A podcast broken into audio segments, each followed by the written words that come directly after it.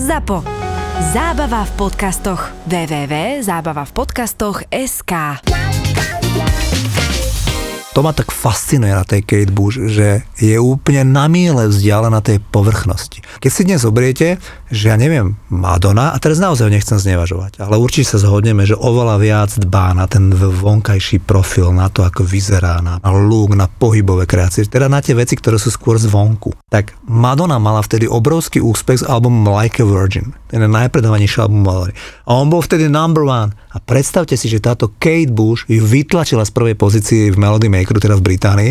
A Madonna sa dostala potom na druhú pozíciu s tým albumom, lebo ten jej album, tejto spirituálnej ženy, o ktorej sa bavíme, predbehol tú popovú star najväčšej veľkosti v polovici 80 rokov Madonu.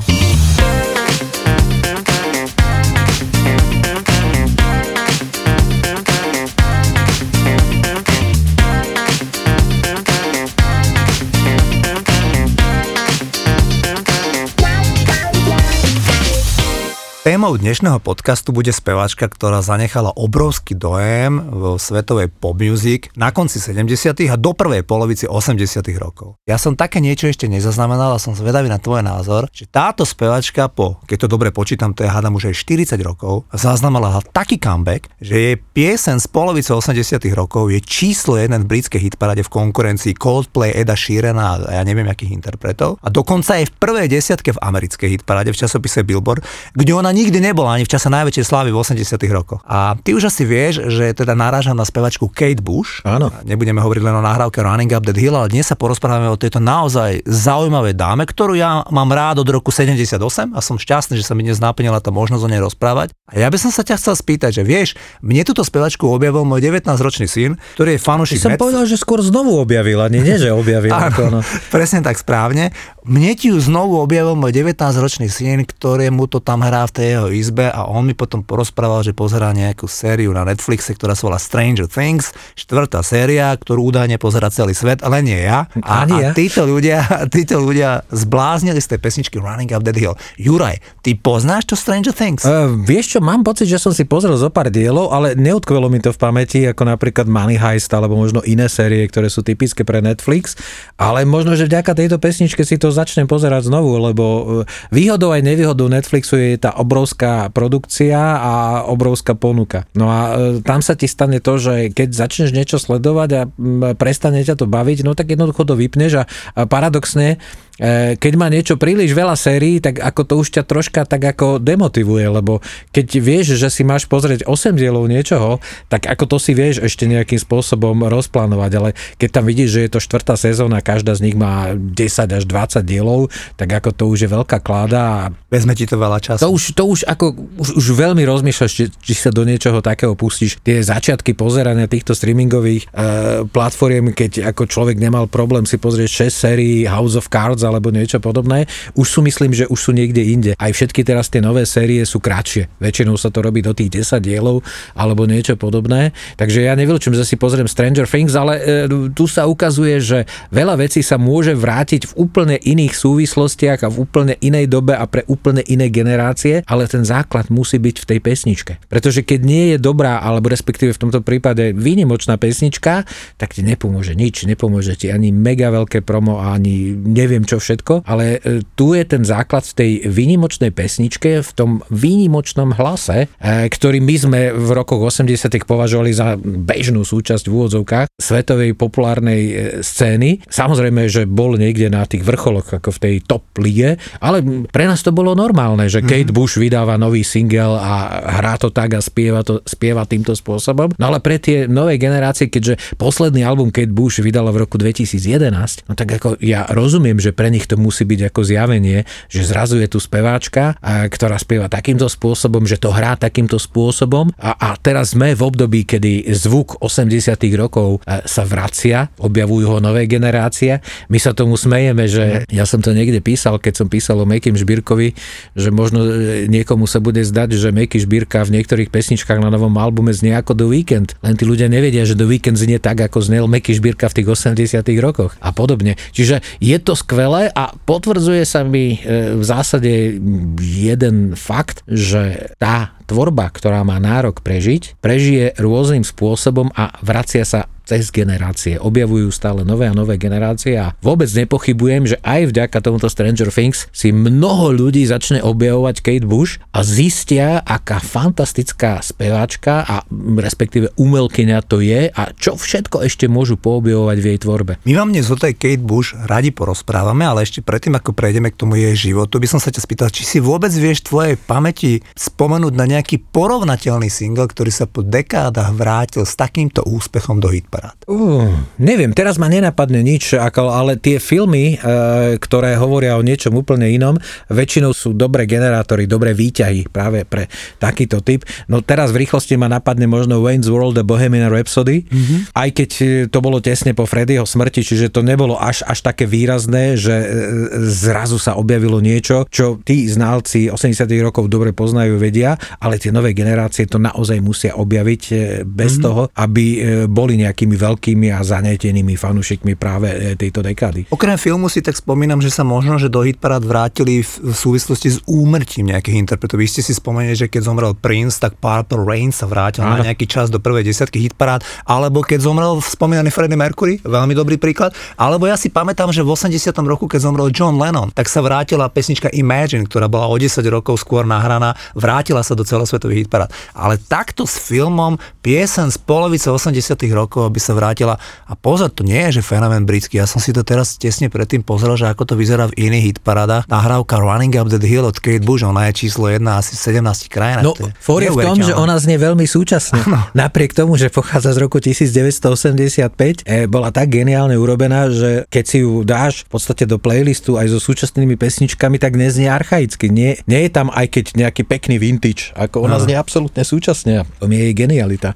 To sa podarí naozaj len výjimočným skladbám, to sa podarilo Beatles, že niektoré ich skladby dodnes znejú tak, že ich môžeš bez problémov zaradiť medzi akúkoľvek svetovú produkciu. No a e, toto je presne ten prípad. Čiže tam ten nadčasový sound, ktorý my sme vnímali, že je normálny, on ukázal svoju nadčasovosť práve s týmto nádherným x 10 ročným odstupom. No a, a aby som ťa doplnil, e, naozaj toto je dobrý štarter pre objavovanie, pre generáciu 19-ročných, 20-ročných ľudí, ktorí v čase najväčšej slávy Kate Bush neboli na svete, čiže tým pádom ich to zaručene mohlo bez problémov minúť, pretože Kate Bush nekoncertuje, to, o tom si tiež ešte budeme hovoriť, tak zrazu ako keby našli poklad. Niečo, o čom netušili, že existuje, že tu je. No a preto sa vrátili vlastne množstvo jej albumov sa vrátilo späť do hitparád e, a bolo to v čase, kedy ona po 35 rokoch e, urobila sériu koncertov na jednom mieste. A bola tak výnimočná udalosť, že e, jej popularitu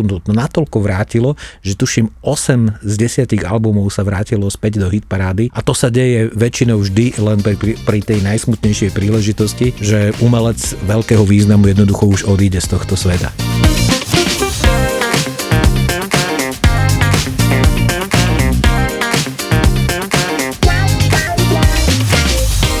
Ja som úplne fascinovaný Kate Bush tým, že áno, my sme, súhlasím s tým, čo si ty vravel, tak ako sme počúvali Cindy Lauper alebo Madonu, tak sme počúvali aj Kate Bush. Ale snad sa zhodneme v tom, že my sme už vtedy vedeli, ako mladí ľudia, že tá spevačka je trošku iná. Tá spevačka nemala koncerty, tá spevačka vôbec nepodliehala módnym trendom.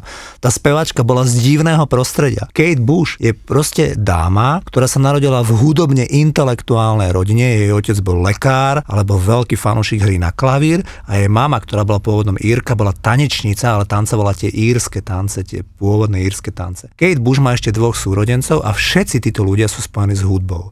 Jej brat Paddy nahrával na každom albume Kate Bush nejaké nástroje. Často to napríklad boli balalajka. Napríklad balalajka, alebo mandolína, alebo proste akustická gitara. Čiže je veľmi všestranne hudobný a naozaj, že nahrával, vždycky si ho tam ona prizvala a vždy tam proste nahrával. Kate Bush bola z tejto umeleckej rodiny, mal veľmi ťažkú introvertnú povahu, veľmi akože nadaná, ale v tým, jak tí ľudia sú strašne giftovaní z hora, že proste majú ten dar od Boha, tak sa s ňou pomerne akože ťažko nemala moc priateľov, bola taká veľmi introvertná.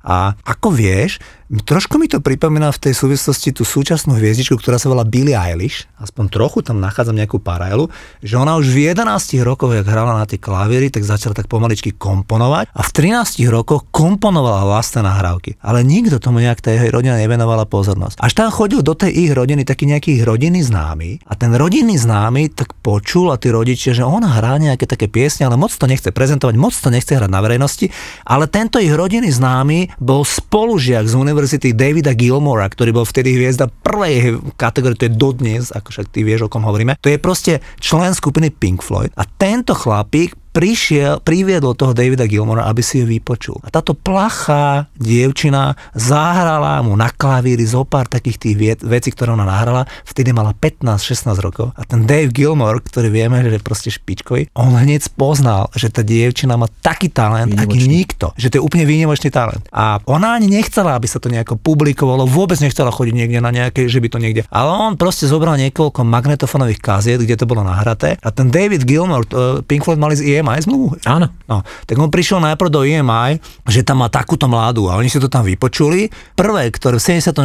roku, prvé hodnotenie spoločnosti EMI, mega veľkého labelu, ktorý vydávali Queen a Pink Floyd a ďalších týchto interpretov bolo, že tá hudba je morbidná a weird, to je zvláštna, čudná. Že to, tá, tá, tie pesničky boli nekomerčné. V období, kedy hrali Sex Pistols a Adam and the Ends a, a, a Human League, tak ona nahrávala nekomerčné pesničky, ale ten David Gilmore ako hudobný genec hneď videl, že to je neskutočná dávka talentu. Takže ona niekoľko rokov sa nič nedialo, potom prišiel ten rok 1978, album Kick Inside a teraz nechám teba. Zaregistroval no, ja, si ho ty? Ja som zaregistroval samozrejme, aj keď neskôr ja som ju objavoval v tých 80 rokoch, keď som e, najmä prostredníctvom výberovky The Wall Story, ale ja ťa doplním.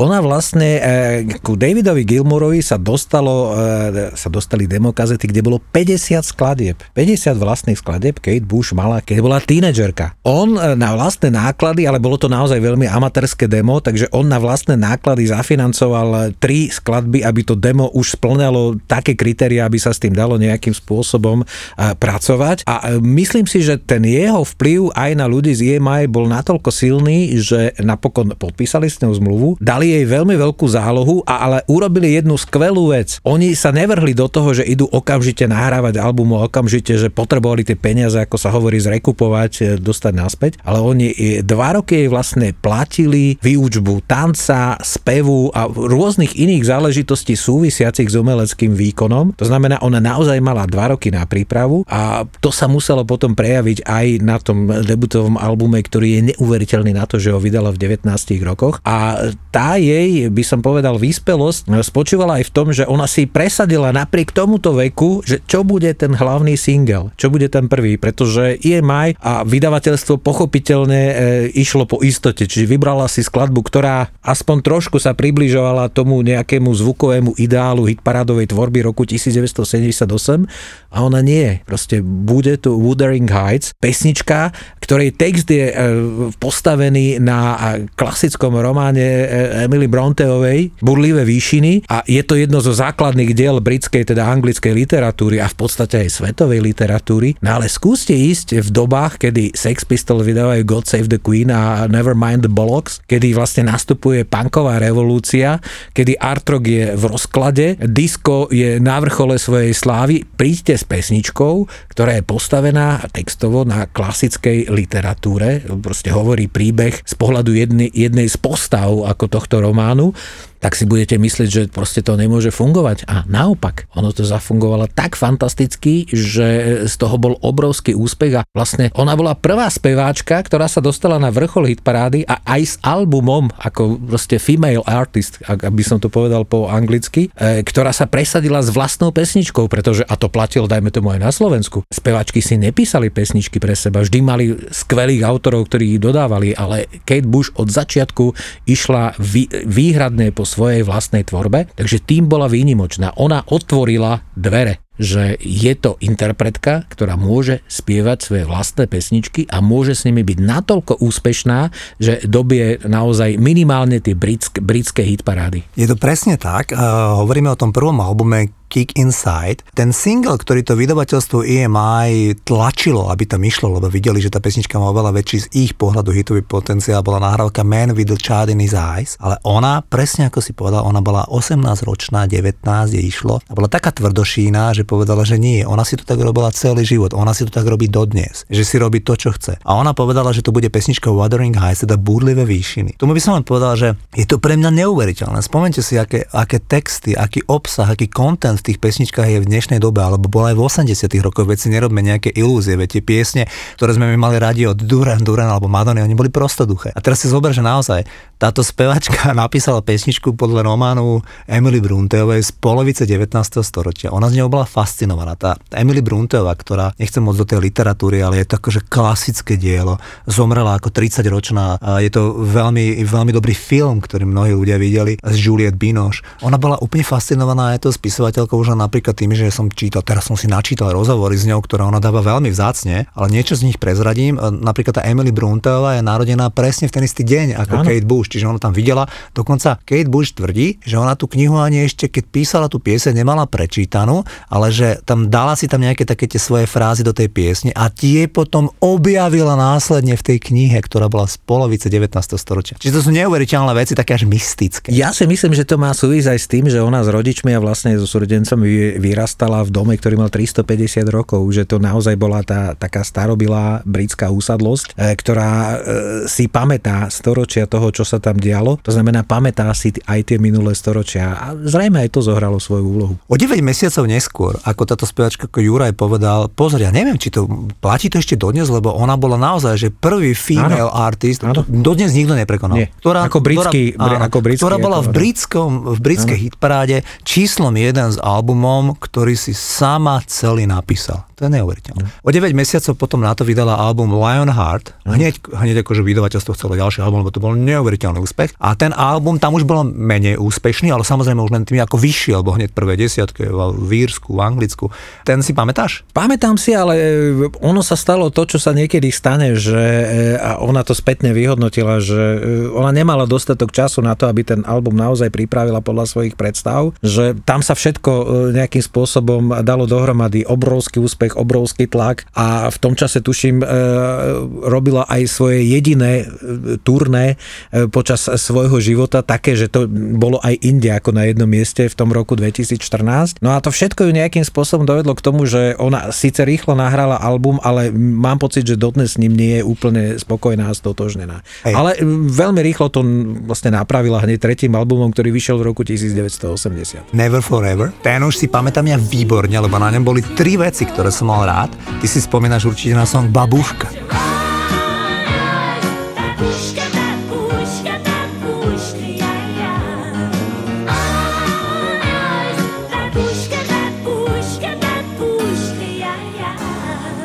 Vieš, čo mi je pieseň Babuška? No to mi určite prezradíš, ale tak ako konec koncov, ako e, slovo babuška a v našich končinách ako e, má e, svoje pomerne presné ohraničenie, že čo, o čom asi môže byť, ale nemusí to tak byť. Babuška je content pesničky, je skúška neverí. Je to o tom, jedna ženička mala normálne taký celkom dobrý vzťah s partnerom, ale s tým, jak bola doma, sa nudila, jak na ňo stále žiarila, tak vymýšľala také veci, že si akože dala na, na svoju tvár masku a skúšala na ňo hovoriť iným hlasom, že či by teda bol je neverný, keby bola ona niekto iný. A ona si v tej pesničke takto akože vlastne zničila ten normálny vzťah tým, že toľko ho skúšala, až proste zistila, že by jej aj bol neverný a potom sa rozišli. Čiže o tom je tá pesnička Babuška. Ale v tom, na tom albume tie dva ďalšie tituly, ktoré boli, mali spoločnú tému to, že boli veľmi protivojnové. Tam sa jednalo o pesničku Breathing.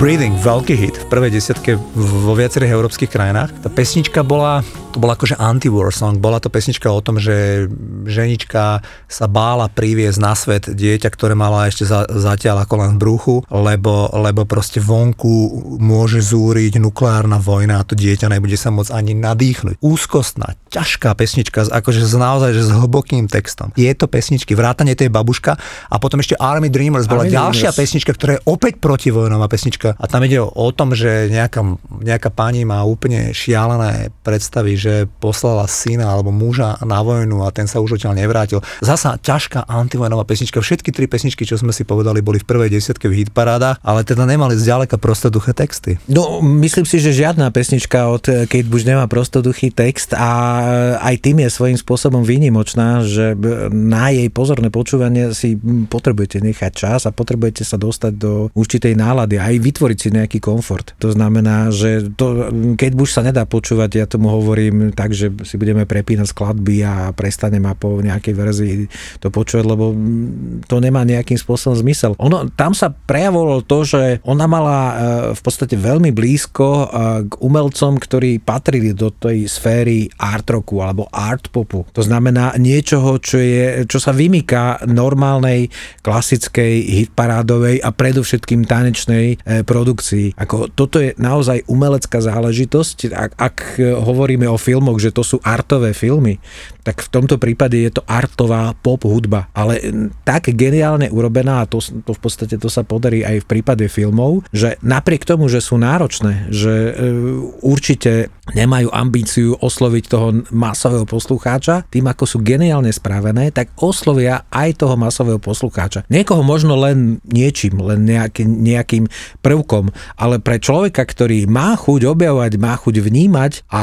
e, nie je ten ako človek, ktorý je zameraný na tú nultú signálnu sústavu, tak u nej má vždy čo objavovať. A ona objavovala aj svoje ďalšie možnosti, či už technologické, to znamená, ona veľmi výrazne pracovala so syntezátorami Fairlight, CMI a podobne. Mala nádherný hlas, ktorý má 4 oktávy. To jej závidia mnohé spevačky, že má taký rozsah, že si dokáže nieč, niečo takého, e, že si môže v podstate dovoliť spievať, čo len chce, pretože na to jednoducho má. No a e, čo je ešte dôležité, ona prevzala kontrolu nad e, svojou umeleckou tvorbou. Ona si vytvorila firmu, ktorá spravuje v podstate celú jej umeleckú kariéru a mne sa veľmi páčilo, ako to zorganizovala. Menovala správnu radu, kde menovala e, členov svojej rodiny a ona je tiež členkou správnej rady spoločnosti, ktorá spravuje jej autorské alebo aj interpretačné práva a má naozaj svoju umeleckú kariéru totálne pod svojou kontrolou a všetkých ostatných, všetky ostatné zložky hudobného priemyslu e, naozaj využíva spôsobom, ktorý vyhovuje jej, nie im. Predtým ako prejdeme k tomu štvrtému albumu, by som ešte povedal, že predstavte si, že ona vydávala tie albumy v tom mamuťom veľkom vydavateľstve EMI, ale takisto tým, ako bola svoje hlava, tak ona robila také veci, že EMI v tom období vydávali napríklad aj Duran Duran. A urobili to, že aby sa tá kapela presadila v Amerike, čo je úplne kľúčový trh pre hudobný biznis,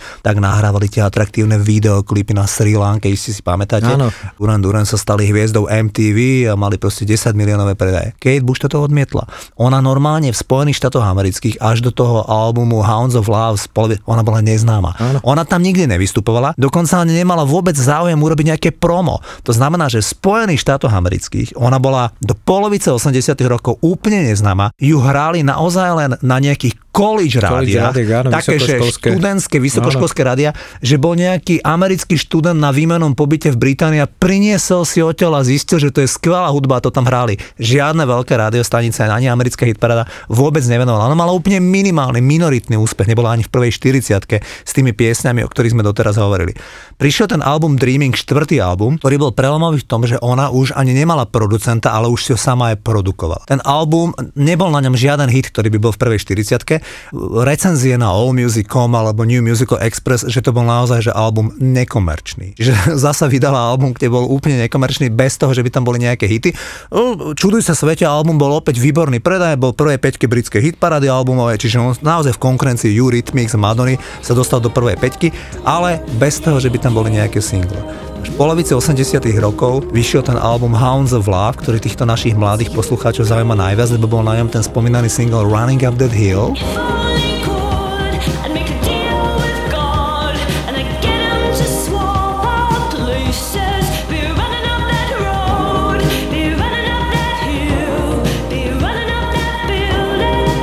Povedz, ako si ty pamätáš, mal si niekedy tú platňu? Ja som nemal platňu túto, ale mal som e, vlastne výberovku The Whole Story, ktorá vyšla rok na to a tam samozrejme táto pesnička nemohla, nemohla chýbať, ale to už bola videoklipová doba. Tento videoklip, ktorý ona nakrútila, e, práve ukázal jednu z jej e, opäť ďalších výnimočných vlastností. Ona bola výborná pohybová umelkyňa. To znamená, ona študovala vtedajší akože súčasný tanec a dokázala fantastickým spôsobom prepojiť hudbu a pohyb. A dodala tej pesničke v podstate určitú výnimočnosť. No a čo je možno na nej zaujímavé, e, pôvodne e, jej dala názov Deal with God, uh-huh. zmluva s Bohom. No ale tak e, pochopiteľne opäť ľudia vo vydavateľstve hovorili, že zbytočne budeme dráždiť niekoho, ako vyvoláme nejaké, nejaké konfrontácie, ktoré nie sú, tak ako myslím si, že urobila najlepšie, čo mohla. To znamená, že dala ten oficiálny názov Running Up the Hill, čo je fráza, ktorú poznáte vlastne aj,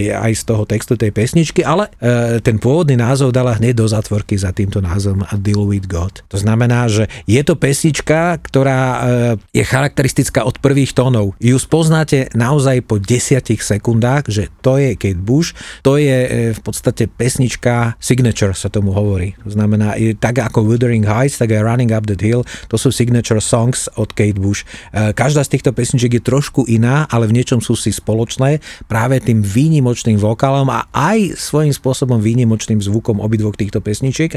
No a táto pesnička z tých 80 rokov e, bola fantastická v tom, že ona e, ako keby v sebe obsiahla to najlepšie z toho zvukového ideálu 80 rokov, ktorý už výrazne pracoval e, so syntezátormi, s klávesovými nástrojmi, ale zároveň to nebola, nebol to technopop.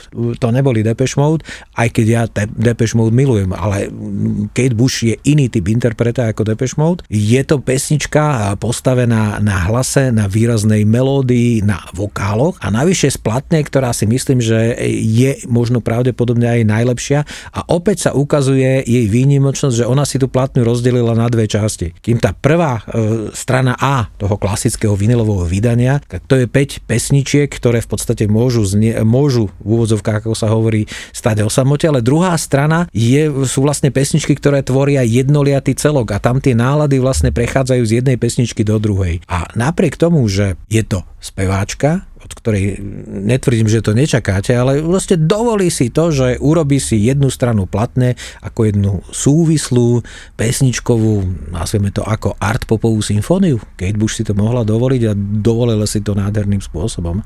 Konec koncov, a ešte jedno je dôležité na tomto albume, ona dokázala aj na ten mega úspech Running Up the Hill nadviazať ďalším skvelým singlom a to bol Cloudbusting.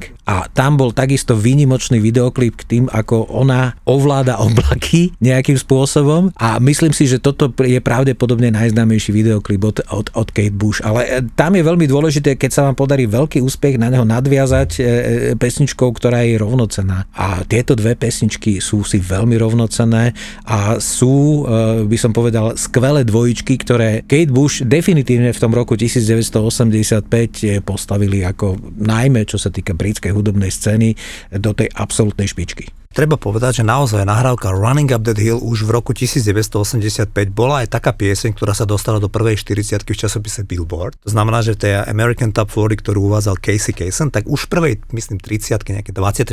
miesto bola Kate Bush a samozrejme v britskej, holandskej a nemeckej hitparade to pesnička bola v prvej peťke, bola akože špičkovo umiestnený song.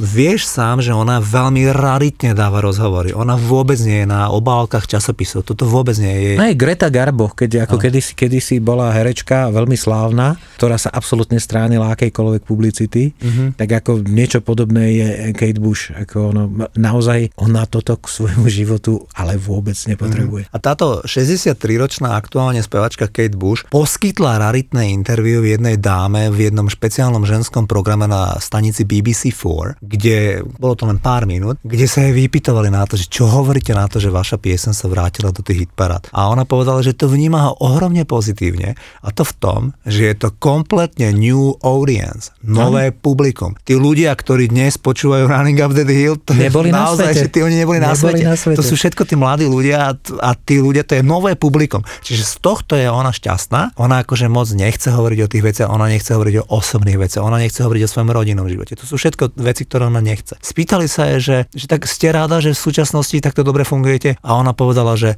no viete, v tomto súčasnom svete nie je príliš veľa radosti, o to radšej som, že som mohla aspoň toto trošku k tomu prispieť. A, a tá moderátorka jej hovorí, že a vy myslíte, že akože tým, že proste epidémia a všetky tieto veci, vojna, že akože je to teraz také ponuré oproti tomu. Ona, že no myslím si, že tie 70. a 80. roky, v ktorých som ja, ja existovala, boli určite veselšie obdobie, ale zase dívam sa veľmi s pokorou a s veľkou úctou na súčasné obdobie. Mám na mysli úspechy medicíny, úplne citujem, čo vravala. Mám na mysli úspechy medicíny a na ďalších vedeckých poliach, že tieto veci ma veľmi tešia, lebo tieto veci v 70. a 80. rokoch zďaleka tak nefungovali, ale že vo všeobecnosti tá atmosféra v tej spoločnosti, že no, keď tá moja nahrávka Running Up Hill trošku prispela k tomu, že tá spoločnosť, atmosféra je lepšia, tak som veľmi šťastná. A že naozaj mi robí radosť to new audience. No určite. Kate Bush je svojím spôsobom, aj keď nie úplne, ale pre mňa takým ženským pandantom Petra Gabriela. Konec koncov oni dvaja Áno. spolupracovali na viacerých nahrávkach. Najslavnejší je ich duet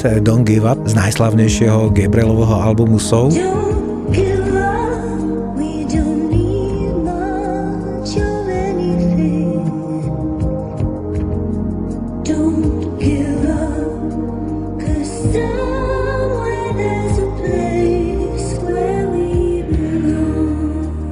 Čo je zaujímavé na tej pesničky, Peter Gabriel pôvodne ako svoju partnerku do toho duetu oslovil Dolly Parton.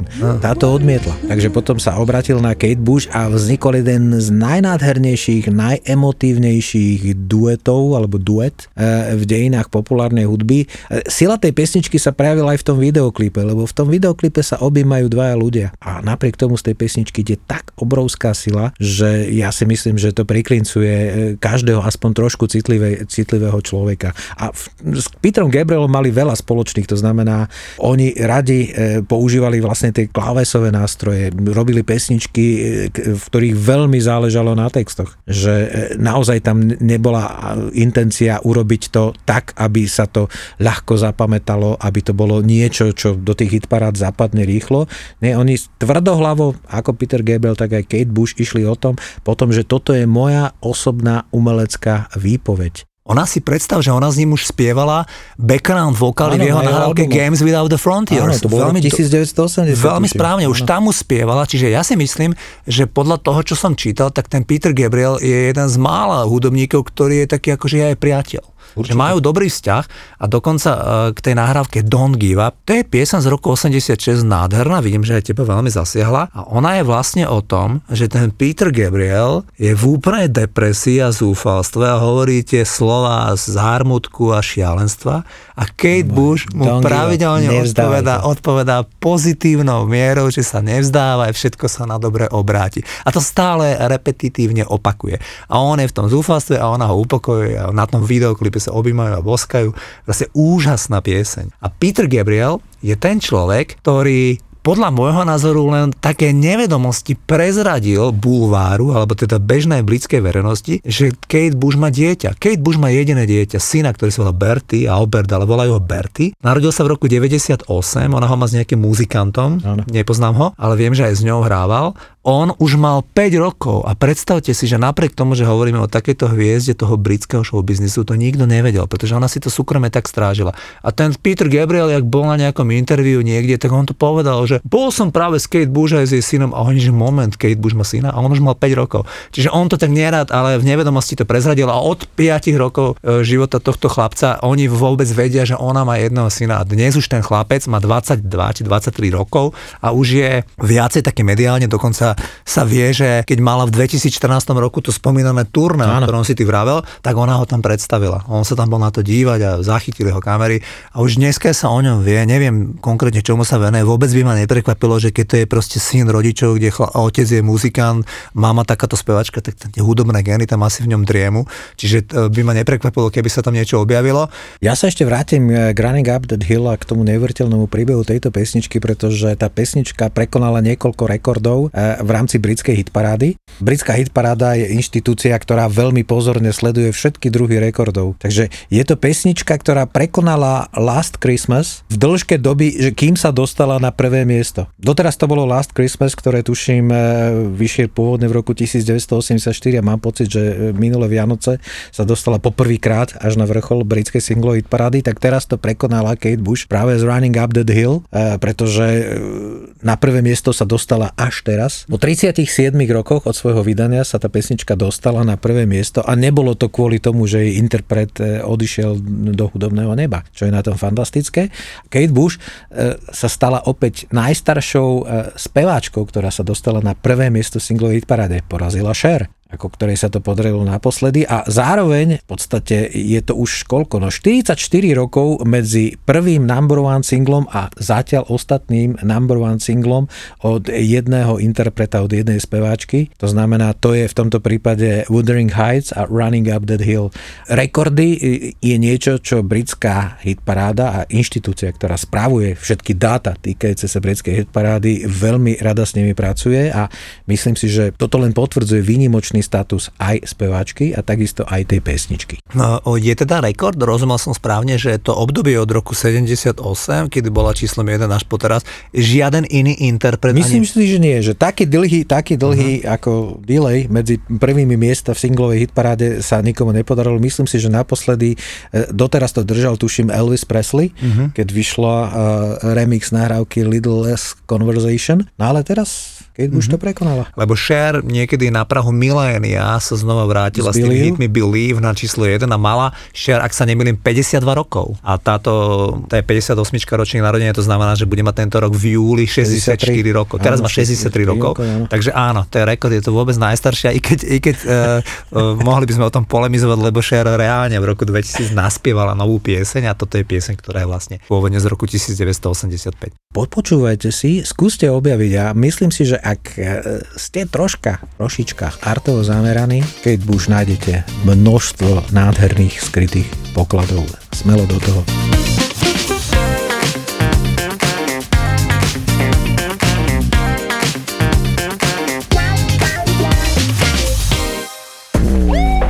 Títo dvaja vám konečne povedia, koľko zarábajú influencery na Instagrame. No povedz, daj sumy, ohúr má, že... No dobre, mám to, mám to rebríček. Títo dvaja vám povedia, či je Facebook skutočne už mŕtvý. Nie, ja mám Facebook rád. Fakt? fakt ja, ja ho fakt, fakt nenávidím. On Nie, nám, vieš, ak nám robí nervy, vieš, ak nás sere. Ja tak, myslíš, akože z pohľadu, niečo, z pohľadu agentúry. V kuse no. niečo nefunguje, v kuse ti niečo zakáže. Obaja šéfujú digitálnym marketingovým agentúram.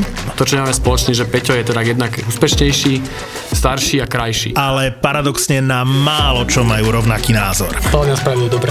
Fakt? Mm-hmm, aj, za, aj, že... no, aj za 60 miliónov Myslím si, dobre? že za 5 rokov bude vysmiatý a bude hovoriť, že to bol obchod jeho života. Fakt. Vermi. Gabo a Peťo sa v podcaste Buzzworld bavia o všetkom, čo je online, social, viral, digital. Ty máš obľúbené memečko? Dôležité je byť zohratý, priateľe, keď nahrávate podcast. Od prvej fotky na Instagrame až po čínsky algoritmus, ktorý naštval Donalda Trumpa. Od toho, čo bolo na začiatku premyslenej stratégie Marka Zuckerberga. Teraz všetkým marketerom zasvietili oči, že jak sa dajú vypnúť komentára na Facebooku. Až po okopávanie zemiakov na mesiaci s Metom Damonom. Je to ako keď niekto povie, že predáva pozemky na mesiaci a teraz ten mesiac akože rozparceluje a ty si tam kúpíš tisíc metrov štvorcových a on povie, že no si jediný, kto si tých tisíc metrov štvorcových na tom mesiaci kúpil, ale nevieš tam ani zaletieť, ani tam akože posadiť zemiaky, aby si tomu Metovi Damonovi pomohol. Podcast o tom, ako fungovali, fungujú a budú fungovať sociálne siete. Podcast o minulosti, súčasnosti a budúcnosti digitálneho sveta. Počkaj, mohli by sme product placement v tejto show robiť spôsobom, že tá firma nám vždy zaplatí až spätne potom, ako ju spomenieme. Ja budem no, písať teraz do Napíš, napíš im, že máme to nahraté a že nepustíme to von, kým nezaplatíte. Takže ak počujete tento podcast, zaplatili. a preto sme takí vysmiatí. Buzzworld.